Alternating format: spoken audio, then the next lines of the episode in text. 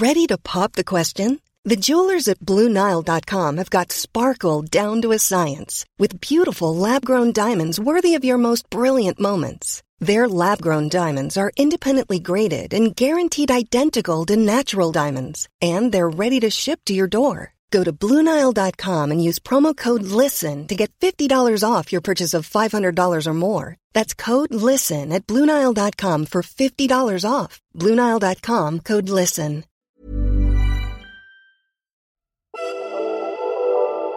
You know, Jack used to tell me I need to look more mature. I'm like, but Jack, that's just, this is just how I look. Like, I can put on makeup, I can dress more formally, but I'm still gonna look like I'm in my mid 20s.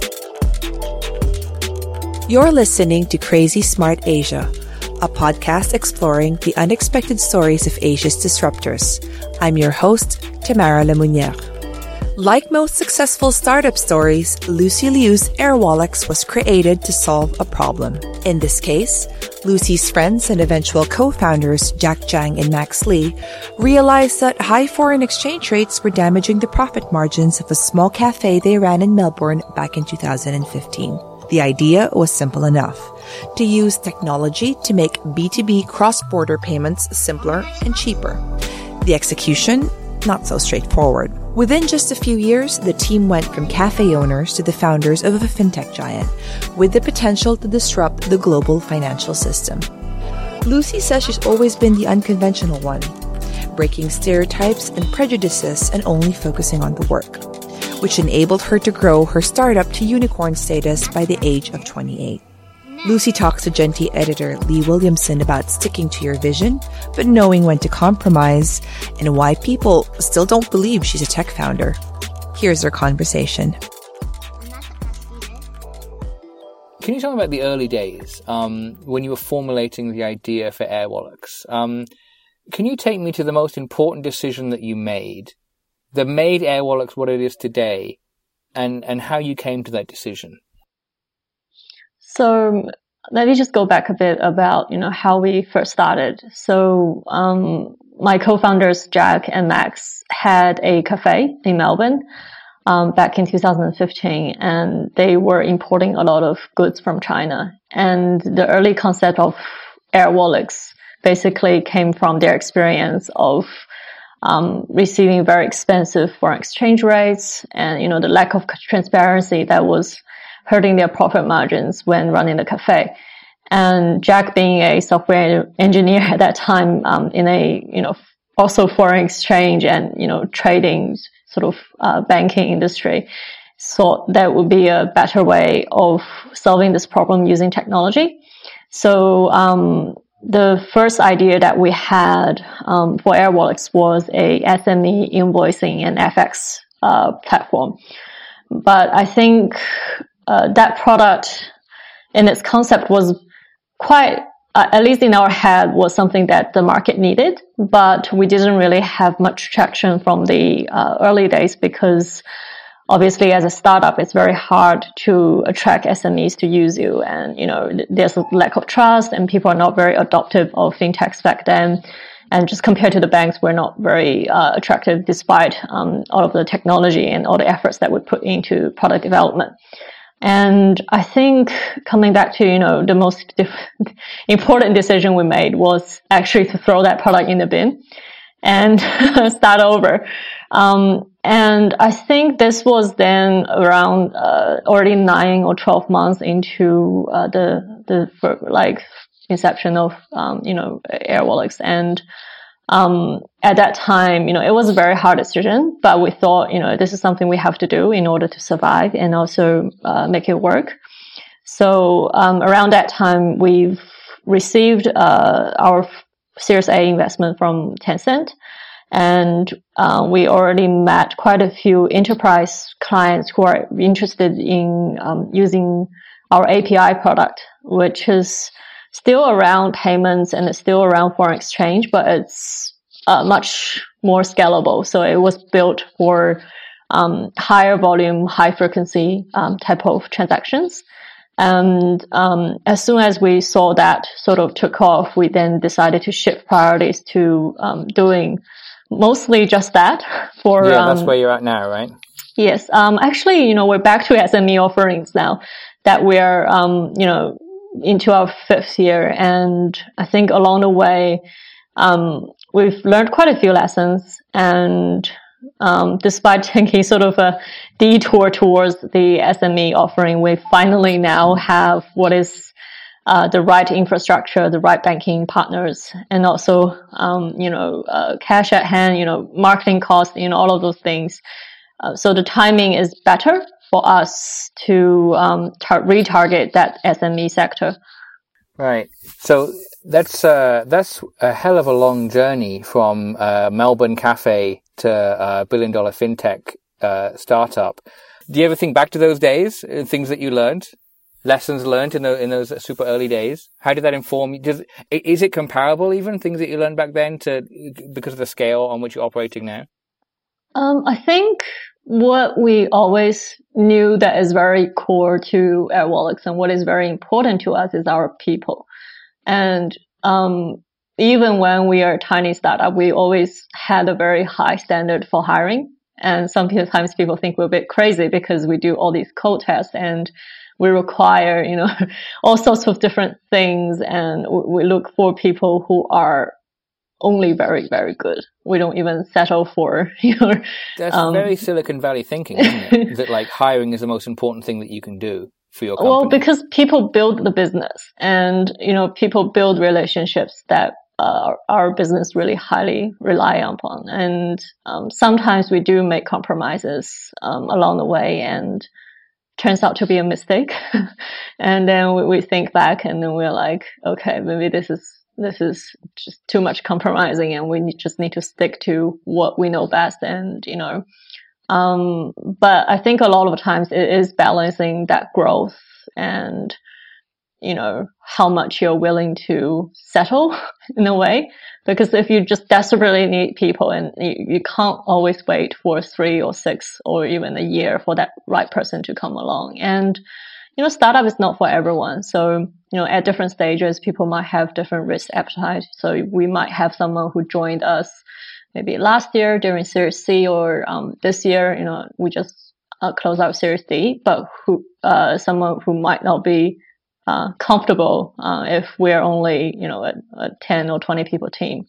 So I think, yeah, it's quite different, but there are still similarities.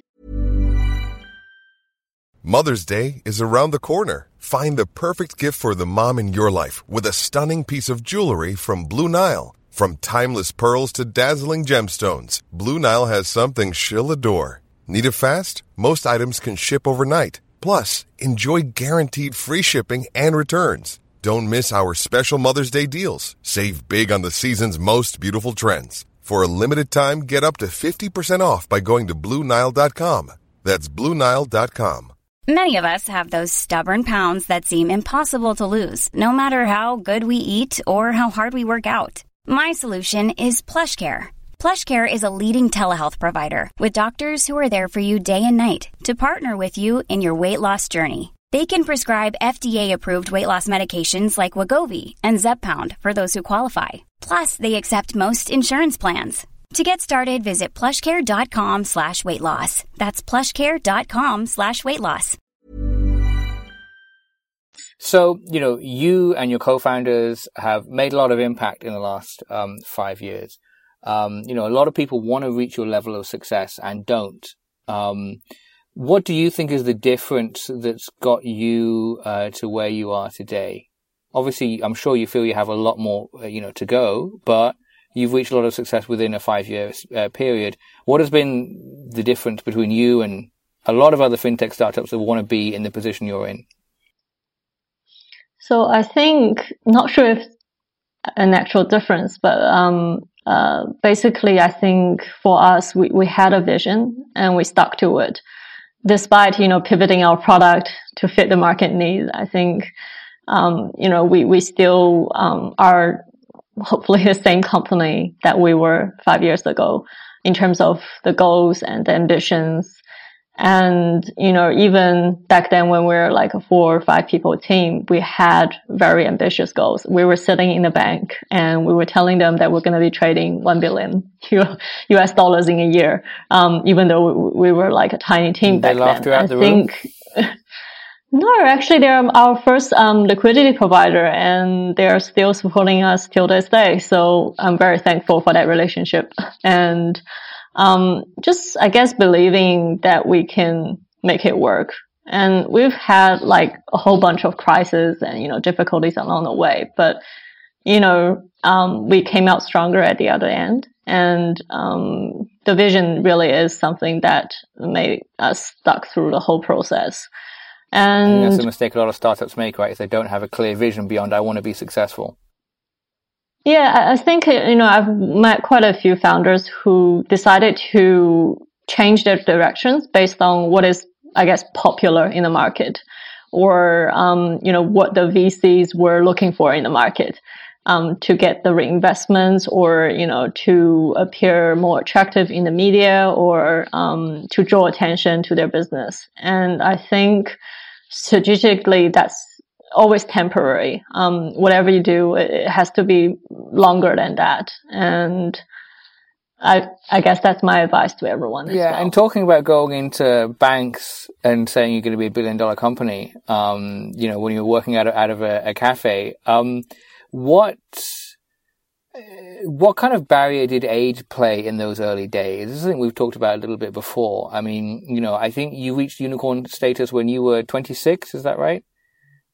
Uh, 28. 28, okay, yeah, the, the, grand yeah. old age of 28. and, um, but obviously, you know, in the early days of the company, you were in very much in your mid 20s. Um, you know, you were going into meetings with like top execs of the world's biggest banks and telling them that you can help them, that they've missed something, that they've screwed up, and that you can help them uh, with your product.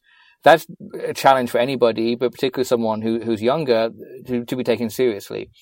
Did you did you see how much of a barrier uh, was uh, your your youth at that time? Um, so I think definitely in the first couple of years, it was very difficult for me. Um, you know, Jack used to tell me I need to look more mature. I'm like, but Jack, that's just, this is just how I look. Like, I can put on makeup, I can dress more formally, but I'm still gonna look like I'm in my mid twenties.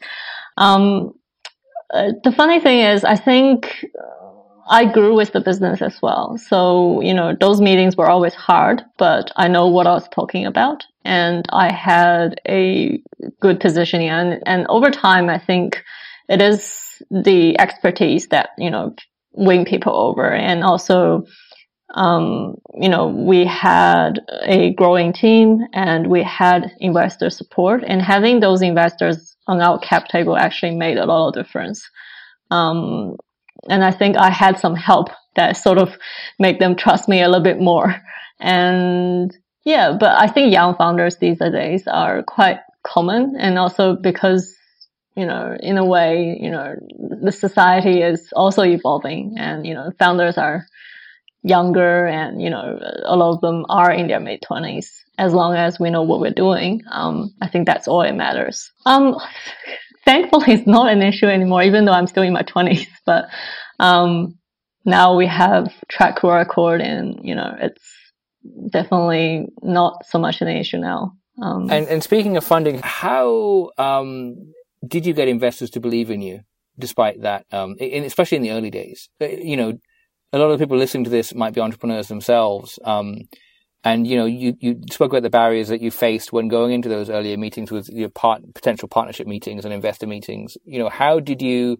Seems like fundraising is something you've never had a problem with. Like, how did you get people to believe in you, especially in the early days? Um, so I think yeah, you're right. It's it's different um, throughout the different stages. I mean, more more recently, it's more about the basically the metrics, right? The economics and the numbers. But in the early days, it's definitely more about the team, uh, the team that we had and also the founders. And I think a lot of times people think there are some sort of secret to fundraising. I don't think there is. Um, it's really about, I guess, uh, what exactly you're doing and how well you know your stuff and um, you know, uh, the, the, the chemistry between investors and founders are always quite interesting because we're basically asking them for money to invest in us. And a lot of times people feel like that sort of put them in a more um, you know, difficult situation because, you know, basically you're asking for money, right? And I think confidence makes so much difference because I think when we first started Airwallex, it was very rare to see a B2B payment company. Um, most of the players in the market was consumer focused and they were European or US sort of companies. And we were the only sort of Asian and B2B company. So we were quite rare in that sense. And investors didn't know too much about what we're doing. And a lot of times we had to actually really sit down and tell them about the market, about the industry and its potential. So I think it's, it's not so much that we're only asking for money, but we're also selling them the idea that, you know, this is something that could be a lot bigger than what it is now. And sort of offering them that opportunity to see the business grow together with us. And, you know, since then, you know, some of our investors have been investing almost every round and it's quite interesting to, we recently just had another board meeting and it's definitely very different to the first time that we had back in Series A. Um, yeah, so it's, it's also a journey for them as well. But at the end of the day, investors look for returns. So how quickly you can grow, how big you can grow make a lot of difference. Um, sometimes, you know, I do meet founders who tell me, oh, the market is this size. I'm like, but even if you take the whole market, it's not that big. So I think it's really thinking from the investor's perspective um, as well. I think investors are always super wary of those market projections, especially from very early stage startups. Yeah, so basically they have to be interested in the industry first before they actually talk to you. If they're not interested in the industry to start with, I don't think the conversation is going to go anywhere, even if you spend, you know, hours telling them, you know, this is something that could have a lot of potential. Um, so we talked a little bit about age uh, as a as a barrier to success. Um, you also, you know, industry is fintech.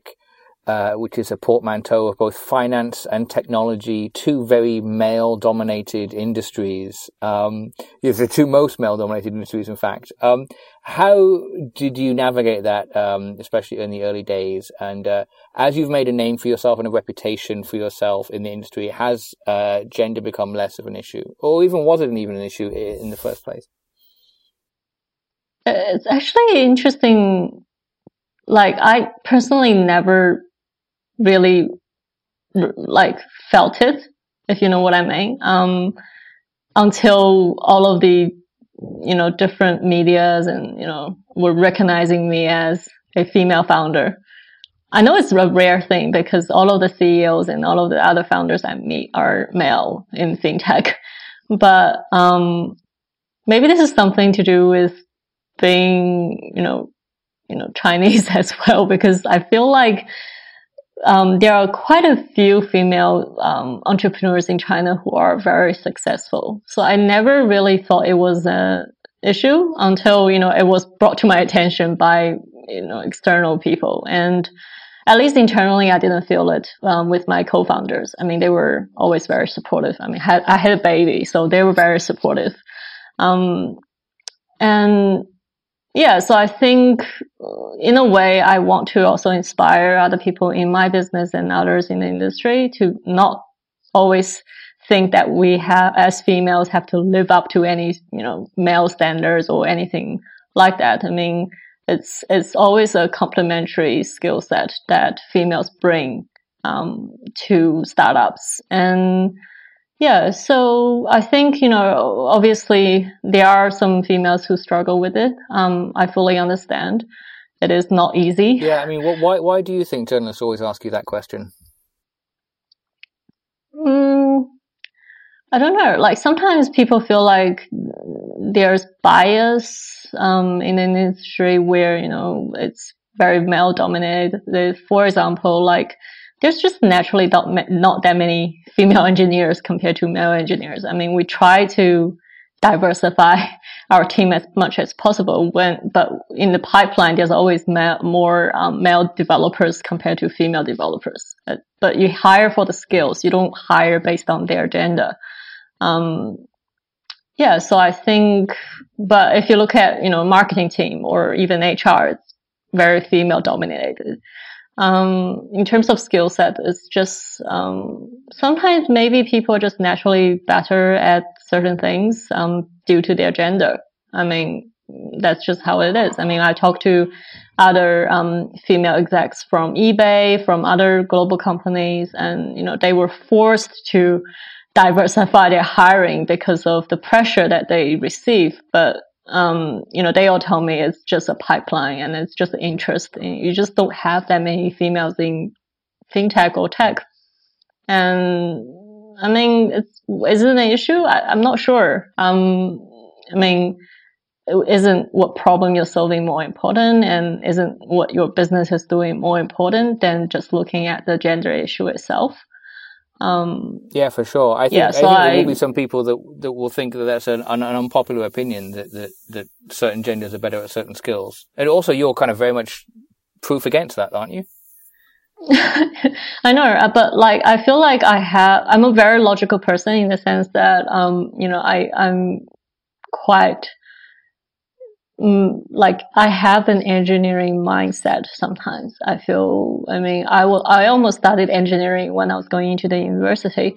Um, and when I chose finance, you know, it's not because, you know, just there's no girls in engineering school. It's just because I had more interest in finance compared to engineering. So I think people should have, should not get I guess the stereotypes and the social views, you know, like get in the way of what they really like. And, you know, it's the pressure that we receive from society and family is enough. So, uh, moving on, um, a little bit further beyond the early days, uh, when we spoke before, you told me that, um, I don't know which stage of the company this was after you'd made the, the pivot from SMEs, um, or before, but you said that you, there were two years where you worked on compliance and got your partners lined up um, before you actually launched a product. Um, so did you?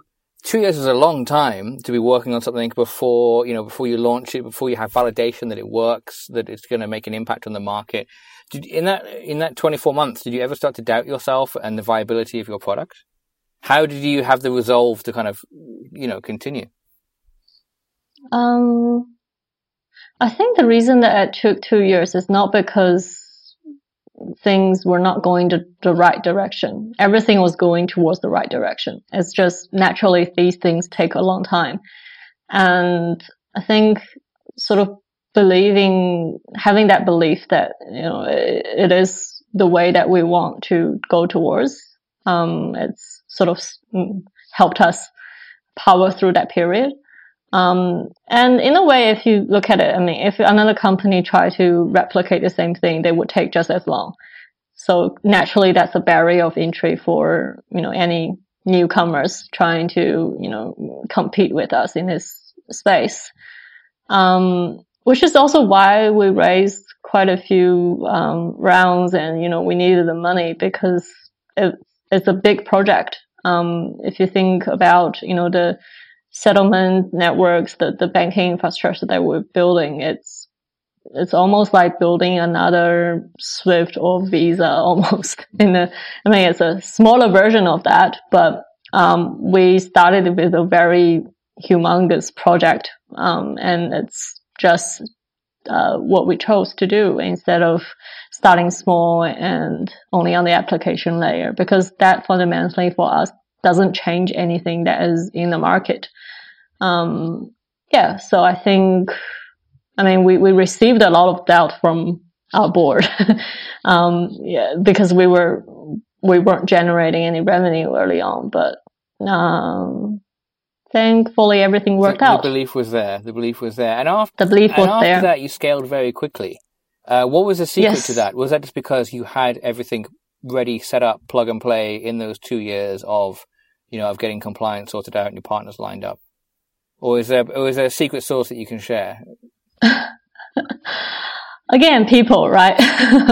um, one is we had infrastructure in place, and two, we made some really good hires um, who are very senior sales, experienced sales in the uh, in the space, and uh, they already had uh, clients in the pipeline. And Jack and I were doing a lot of selling ourselves, so I think um, when your founders are representing your business, it, it makes a lot of difference um, instead of sending out just the salespeople because you can train them as much as you can. And even till now, like the really important conversations, we still know better. Um, we know more about the product. We know more about what is coming up, um, the strategy. Um, you know, so I think um, trying to do everything ourselves actually is a very good decision that we made back then. Right, right. But um, yeah, so I think that's probably one of the reasons why we scaled really quickly. Right. Um, you scale quickly, and you also have, you know, you've established a lot of big partnerships, uh, as you said, with like w- with big banks and everything. I mean, traditionally, people think of fintech, and fintech is meant to be about disrupting traditional financial institutions. I mean, you guys seem to take a different approach. I mean, um, a few months ago, you announced a partnership with Visa. Um, why is it that you decided to kind of partner with existing financial institutions rather than um, go your own way? Um, so I think there are things that we can do by ourselves. There are things that we should partner with others. Um, so I think it, it, it's it's a complex topic, right? Um, we're trying to go into different markets where the banks, at least the regional and local banks, already have penetration. They have like 80, 90 percent of the market, right? And our I guess our competitive advantage and what we are trying to do is not replacing the banks in the local markets. We're trying to connect these local banks into a more, you know, global and more borderless sort of economy. And essentially, I think the way to do it is not, I mean, the disruption, the disruption can be seen as two things, like whether it's replacing them entirely or building something that modifies what they have into something that is modern and that's something that is user friendly and something that the companies of, you know, the current, you know, tw- year 2020 wants to use. And, um, and then uh, at the same time, we were also trying to scale. So, I mean, the, if you're trying to do every single thing by yourself, it's, it's a never ending process. Final couple of questions. Uh, what makes you happy and what keeps you awake at night? I think small celebrations always makes me very happy. Um, it shows that we care about the people that we work with, and I'm a very much people person. Um, people person. I mean, I was very introvert growing up, and, I don't talk a lot. But surprisingly, I found my calling, and and you know, I always organize these things and team building things within the business, and it's something that I really enjoy, and it comes from my heart, and I'm very passionate about it. How would you describe the culture at Airwallex in, in one word?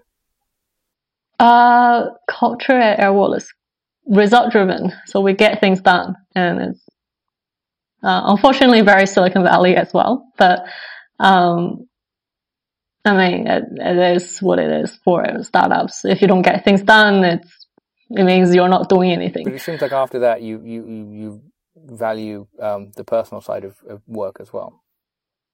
Yes, we do. And like I said, people build the business.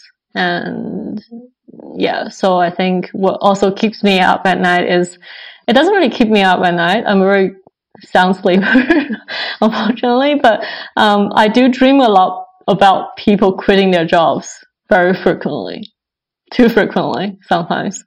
And it's probably one of the fear that I have. I mean, having those difficult conversations and also sometimes disappointing our team because the other day we had a one-on-one with our with one of our engineer and he, he said that he felt very lost and then he feels like he's not contributing to the business. So I think hearing these things hurts my heart and keeps me up at night. So we're trying to, um, in a way, keep everyone on the same page as well. So I think internal communications is something I'm working on at the moment. Um, yeah, so hopefully, you know, we can make some progress along the way. I mean, the business is growing very quickly. That's why a lot of times people feel they're left behind. Right. Yeah. That's something that really uh, picks up, you know, when you, when you're scaling at such speed, that's something that the needs of that, of internal communications, it, it changes every, every six months, if not sooner. Yeah, because in our head, as the founders, because we're the most, you know, we're the people in the front line and we know everything in our head. But if we don't communicate to the rest of the team, it's very obvious that they wouldn't know what you're thinking about in your head, right? So absolutely. But we do sometimes feel like they should know. Why don't they know? Um, but yeah, it's just a lack of communications a lot of times. Yes, I think that uh, yeah, it's pretty common among so many people, um, including myself sometimes with my team. Like, why don't they know what I haven't told them? This is outrageous. this is completely outrageous. Um, how, why do they not read my mind? Um, so, final question. Um, you do a lot of uh, media. Um, you know, you're very much the face of your business. What is something interesting about you that most people don't know? Oh, um, the interesting thing about me, let me think, is a lot of times when people actually meet me, they don't feel like I'm a tech founder. Um, I wonder why. Did the tech founder all have to look a certain way, or you know, they have to be like Steve Jobs, or um, yeah, I'm a rare species apparently. you know, female tech founder who doesn't have short hair now. Um, doesn't that come back to the, yeah, the so gender bias issue? Isn't, isn't that a sign that yeah. there is in fact bias in, in the industry that they? Just... No, but it, like sometimes people assume that even if you're a female founder, you're supposed to look very techy, whatever that means.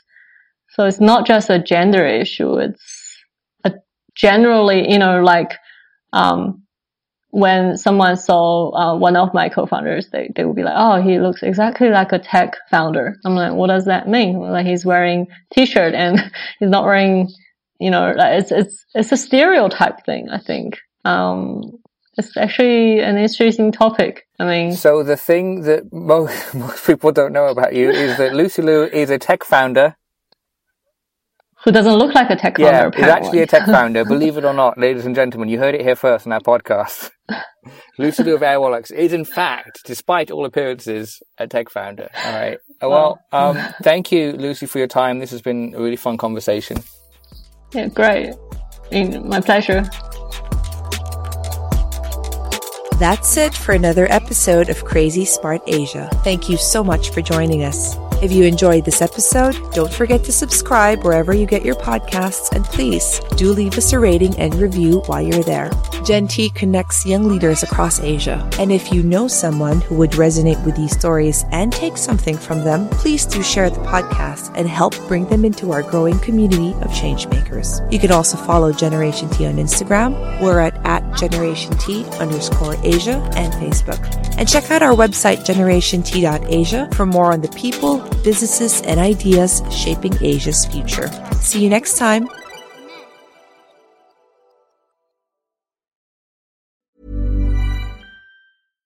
Mom deserves the best, and there's no better place to shop for Mother's Day than Whole Foods Market. They're your destination for unbeatable savings, from premium gifts to show-stopping flowers and irresistible desserts. Start by saving 33% with Prime on all body care and candles. Then get a 15-stem bunch of tulips for just $9.99 each with Prime. Round out Mom's menu with festive rosé, irresistible berry chantilly cake, and more special treats. Come celebrate Mother's Day at Whole Foods Market.